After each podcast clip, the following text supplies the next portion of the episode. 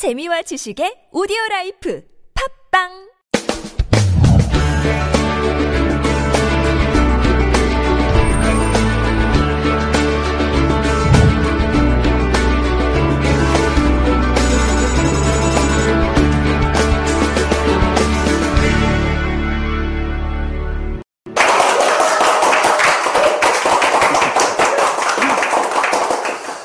팬이 되신 것 같아요. 반갑습니다. 반갑습니다. 네. 그 오늘 처음 오신 분 있잖아요. 그 정중의 태도로서 그렇게 인상을 쓰고 있는 건 별로 좋지 않아요. 항상 굉장히 부담스럽거든. 좀 웃으면서. 그, 안 웃으시면 또 인상이 또 좋은 인상 다이잖아, 그죠? 좀 웃으시면서. 뭐, 제 얼굴도 그러니까. 아까 그, 먹을 거 얘기를 하시는데, 실질적으로 먹을 거 이렇게 주라고 하셨잖아요. 그죠? 앞에 강의하시는 분.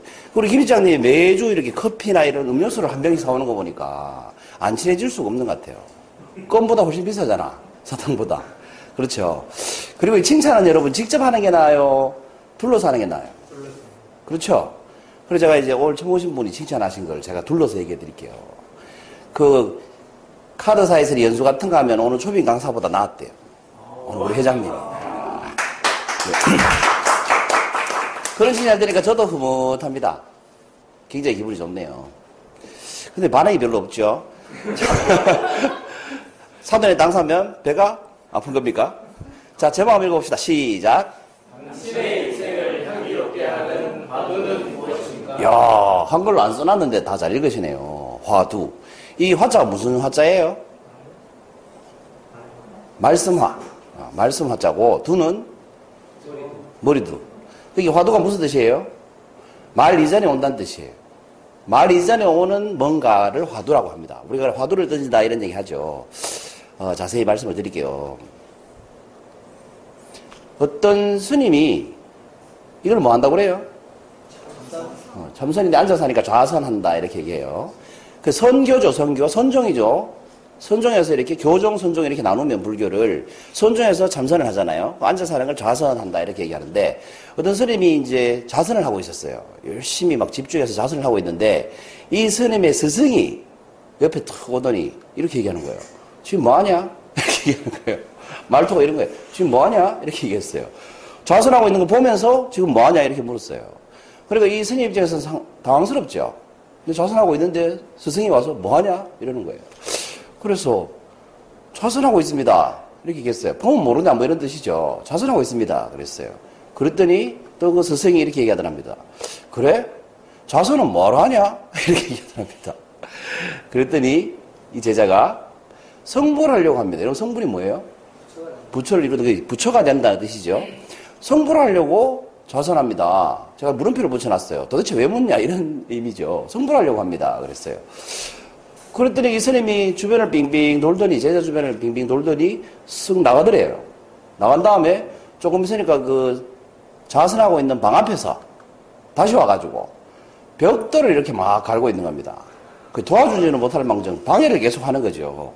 벽돌을 갈면 소리가 듣기 좋아요. 시가 떨려요. 계속 벽돌을 갈고 있는 거예요. 그래서 이번에는 제자가 물었습니다. 스님 지금 뭐 하십니까? 이렇게 물었어요. 그랬더니 그 스승이 뭐라고 했냐면 이렇게 얘기했습니다. 거울을 만든다, 이 자식아. 거울을 만든다. 황당하죠? 그래서 제자가 다시 묻습니다. 아니, 스승님 벽돌을 간다가 거울이 됩니까? 이렇게 얘기했어요. 그랬더니 스승이 뭐라고 했을까요? 그렇죠. 좌선한다고 성불되냐? 이렇게 얘기한 거예요. 이런 걸 우리가 뭐 한다고 그럽니까? 그래, 선문답이라고 그래요. 이런 걸 선문답이라고 그럽니다. 그래서 물었습니다, 제자가. 스승님, 그러면 성불하려면 어떻게 해야 됩니까? 이렇게 물었다고 합니다. 그랬더니 스승이 다시 질문을 하더래요. 소수레를, 소가 끄는 수레죠. 소수레를 끌고 가다가 수레가 멈추면 소를 때려야 하느냐, 수레를 때려야 하느냐. 그럼 뭘 때려야 됩니까? 소를 때려야죠. 그래서 제자가 당연히 소를 때려야죠. 이렇게 얘기했습니다. 그랬더니 스승이 야 이놈아 그런데 너는 왜 수레를 때리고 앉아 있느냐 라고 얘기했답니다. 그 폼은 자선을 해서 성불하려고 모양새는 보니까 얘가 수행을 하고 있는 것처럼 보이는데 마음은 실제 성불할 자세가 안 돼 있다. 뭐 이런 의미로 하는 말이겠죠. 형식은 왜 우리 학생들도 그렇잖아요. 형식은 책상 앞에서 공부하고 있는 것 같은데 알고 보면 눈 뜨고 자고 있고 뭐 거. 그 공부하고 있는 게 아니죠. 뭐 그런 걸 두고 한 말인 것 같아요. 이런 깨달음을 줬다고 합니다. 이 스승의 이름이 남학 회양 선사고 이 제자의 이름이 어, 마도 조일 선사입니다. 이 남학 회양 선사는 7대 조사라고 해요. 선종의 7대 중국에서 유래가 된대 선종이 7대 조사고 마도 조일은 그 제자인 8대 조사입니다.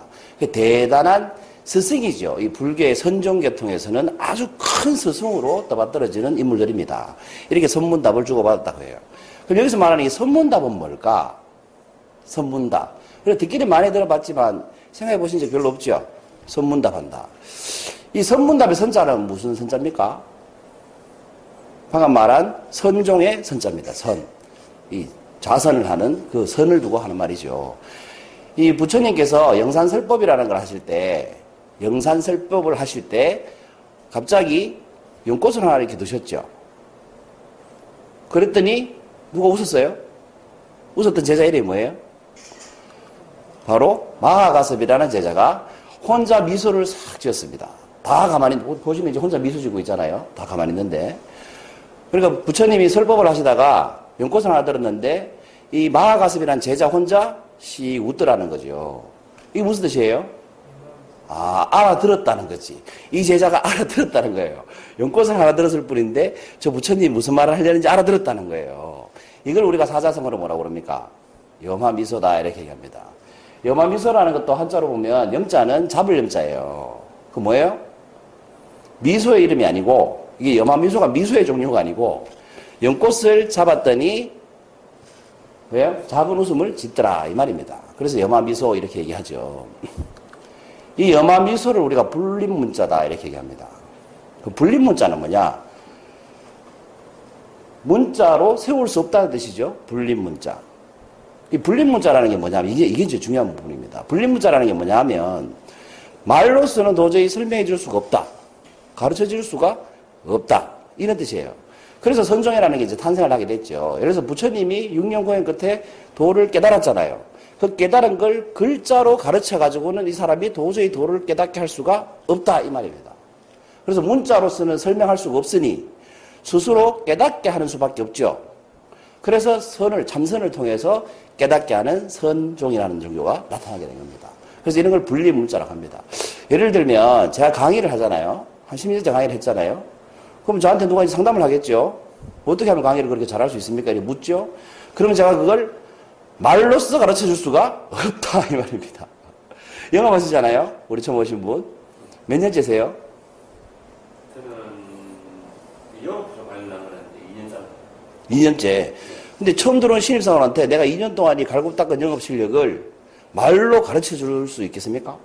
그 한계가 있다는 거지. 이런 게 이제 불림 문자이기 때문에 그렇습니다. 특히 이 불교를 말로 가르쳐 준다는 것은 말이 안 되기 때문에 선이라는 게 나왔고 그래서 불림문자라는 말의 의미는 뭐예요? 아주 큰 진리를 깨닫게 하는 방법은 말로, 말이나 글로 대신할 수 없다. 라는 뜻입니다. 큰 의미가 있죠. 그래서 이 불림문자를 가르치기 위해서 어떻게 하느냐? 선문답을 한다. 이 말입니다. 아까 그 스승이 설명을 일일이 해준 게 아니죠. 그냥 벽돌 갈아가지고 거울을 만든다, 이놈아. 이게 뭐예요? 깨달으라는 거지. 이 말을 듣고. 그런 걸 이제 우리가 선문답이다 이렇게 얘기합니다. 그럼 선문답을 왜 하느냐? 바로 이 화두를 깨치게 하기 위해서 선문답이라는 걸 한다 이 말입니다. 여러분이 알고 계신 유명한 선문답이 뭐가 있어요? 어떤 제자가 질문했더니 선설스님 뭐라고 했어요? 산은 산이요, 물은 물이로다. 뭐 이런 게 선문답인 거예요. 스스로 듣고 깨칠 수 있게 한다는 거죠. 그럼 화두라는 건 뭐냐? 말 이전에 오는 게 화두라고 그랬잖아요. 우리가 행복해야지라는 말을 하면 이 행복이라는 말을 단어를 말로 설명할 수 있습니까? 제가 행복에 대해서 아무리 여러분한테 설명을 해도 그 사람이 행복해 줄 수 있을까요? 그 이전에 어떤 느낌이 있어야 된다는 거죠. 어떤 깨달음이 있어야만 그걸 제대로 알 수 있다는 거죠. 또 가끔은 이런 게 있죠. 내가 저 사람을 너무너무 사랑하는데 대사 보면 드라마 대사 보면 이런 말 나오잖아요. 그 말을 하기가 아까워서 참는다고. 너무너무 사랑하는데 이걸 말로 사랑한다고 해버리면 그 사랑의 가치가 떨어질 것 같아서 내가 사랑이라는 말을 아낀다. 뭐 이런 대사가 나오더라고. 이 대신 제가 무슨 말 하는지, 아, 내가 저 사람을 너무 사랑하는데, 사랑한다 해버리면 퇴색되는 같은 느낌. 그래서 화두가 필요하다는 겁니다. 화두. 말로 하기 이전에 어떤 그 염원이 필요하다는 거죠. 그게 바로 이제 화두라는 겁니다. 그래서 오늘 제목이 뭐였습니까? 네. 우리의 인생을 그러면 향기롭게 하려면 어떤 화두가 필요할까? 이런 화두를 생각하면서 좀 삶을 살 필요가 있지 않을까? 이 말입니다. 예를 들면 실제로 우리가 생활에서 어, 접목시켜 보면 이렇게 되는 거죠. 뭐 어떤 스님들이 큰 스님들이 어떤 화두를 던졌냐가 중요한 게 아니고 우리가 이걸 일상생활에 어떻게 내 꼴로 만들어서 어떻게 사느냐가 더 중요한 거 아니겠어요? 그래서 우리가 일상에서 던질 수 있는 화두는 굉장히 많죠. 예를 들면 나는 왜 일하는가 이런 화두를 던져볼 수 있죠. 여러분 왜 일하세요? 왜 일하세요? 먹고 살라고. 먹고 살기 위해서 뭘 벌어야 된다? 그게 정말 우리가 일하는 이유일까요? 이런 건 화두가 아니라는 거죠. 가치의 수준이 차이가 나죠. 제가 지금 이 불림 문자라서 설명하기가 힘든데 느낌이 오시죠? 먹고 살려고 하는 대답은 왠지 좀 화두로서 부족하지 않습니까? 그 나는 왜 일하는가를 화두로 한번 던져보시라는 거지. 먹고 사는 거 이, 이상의 어떤 가치가 있다는 거죠. 예를 들어서 어떤 99세 노인 보고 일을 하시길래 왜 일하세요? 그랬더니 그 90, 안 힘드세요? 이렇게 얘기했더니 그 노인은 뭐라고 했습니까? 일하는 게 뭐가 힘드노? 노는 게 힘들지. 이렇게 대답을 하셨다는 거죠. 그 그분은 일의 의미가 뭡니까? 삶이라는 겁니다. 먹고 살려고 일을 하는 게 아니라는 거죠. 그 일이라는 건 그런 어떤 이상의 가치가 있다는 겁니다. 그래서 여러분 일상에서 늘 일을 하시러 가시기 전에 한번 질문을 해보세요. 화두를 한번 던져보세요. 나는 왜 일하는가? 이렇게 던져볼 수 있죠. 저 같은 사람은 나는 왜 강의하는가? 이렇게 던져볼 수 있잖아요. 왜 가스를 팔아야 되는가? 던져볼 수 있다는 거죠. 두 번째 이런 질문을 할 수 있어요. 왜 일하는가 물으면 흔히 돈 벌려고요. 이렇게 얘기하는데. 그럼 돈 벌려고 했다 쳐요, 그러면. 그럼 나에게 돈은 어떤 의미인가? 이런 화두를 던져볼 수 있다는 거죠. 그냥 돈 벌려고 하는 게 아니고, 돈은 어떤 의미인가라고 화두처럼 던져볼 수 있다는 거죠. 여러분, 돈을 버는 것은 목적이 될 수 없다고 제가 수도 없이 얘기하잖아요. 돈은 수단이지 목적이 될 수 없죠. 그래서 왜 일하는가라고 했을 때 돈 벌려고 일한다는 것은 이치에 맞지 않아요. 그냥 머리로 생각해봐도 이치에 맞지 않죠. 왜? 수단을 위해서 수단을 쓴다는 게 되니까. 왜 일하냐는 말은 목적을 묻는 건데 수단을 벌기 위해서 일을 한다. 이거 말이 안 되죠. 돈은 수단이기 때문에 목적이 될 수가 없습니다. 그래서 돈 벌려고 일한다는 생각이 들었다면 돈은 나에게 어떤 의미인가 이런 화두를 던져볼 필요가 있다는 거죠. 공부하는 학생이잖아요. 공부가 뭐예요? 나에게 공부란. 이런 화두를 던졌을 때 대부분의 학생들은 어떤 대답을 할까요? 스스로? 취직하기 위해서. 이건 화두의 수준이 아니라는 거지. 이런 걸 뭐라 그러니까 새 속에 찌들어서 나오는 말인 거예요. 그러니까 이렇게 대답이 나오면 행복하지가 않은 거죠. 왜? 화두 수준이 안 되기 때문에. 그냥 일상에 지쳐가지고 나도 모르게 튀어나오는 말밖에 안 되니까. 왜 일하는가? 돈 벌려고. 피곤하죠, 벌써 대답이.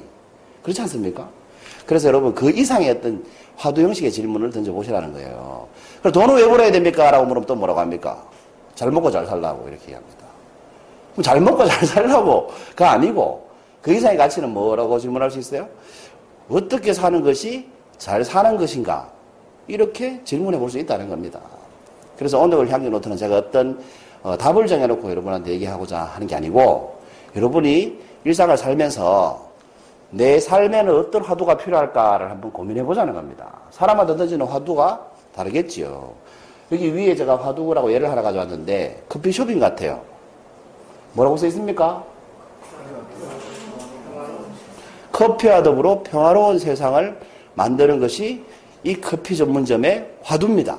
이런 게 화두입니다. 그러면 여러분 일하는 직장인은 나는 왜 일하는가가 화두로 던져졌을 때 그 화두를 위한 삶을 살겠죠. 그 삶을 사는데 그게 이론으로 공부해가지고 되는 게 아니죠. 그러니까 제가 그걸 아까 뭐라고 그랬어요? 불림 문자죠. 그 불림 문자는 어떻게 하면 내 거로 만들 수 있어요? 불교식으로 말하면 참선을 통해서 도를 깨달아야만 내 걸로 만들 수가 있고 우리 일상으로 치면 우리가 뭐 해야 된다? 경험해서 내 것으로 느껴야 그게 내게 된다 이 말입니다. 그래서 제가 아무리 강의를 잘 가르쳐도 앞에 나와서 강의를 해보고 싶지 않은 사람은 절대로 강의를 잘할 수가 없다 이 말이에요. 왜? 깨우치지 못하기 때문에. 함으로써 깨닫지 못하면 절대로 내 걸로 만들 수가 없기 때문에 그렇습니다. 그래서 함으로써 내 걸로 만든 게 굉장히 많은 사람 우리가 뭐 있다고 그래요? 저 사람 내공이 있다 이렇게 얘기하는 거예요. 내공을 다른 말로 하면 노하우겠죠. 노하우는 뭐에 의해서 생깁니까? 경험에 의해서 생긴다 이 말입니다.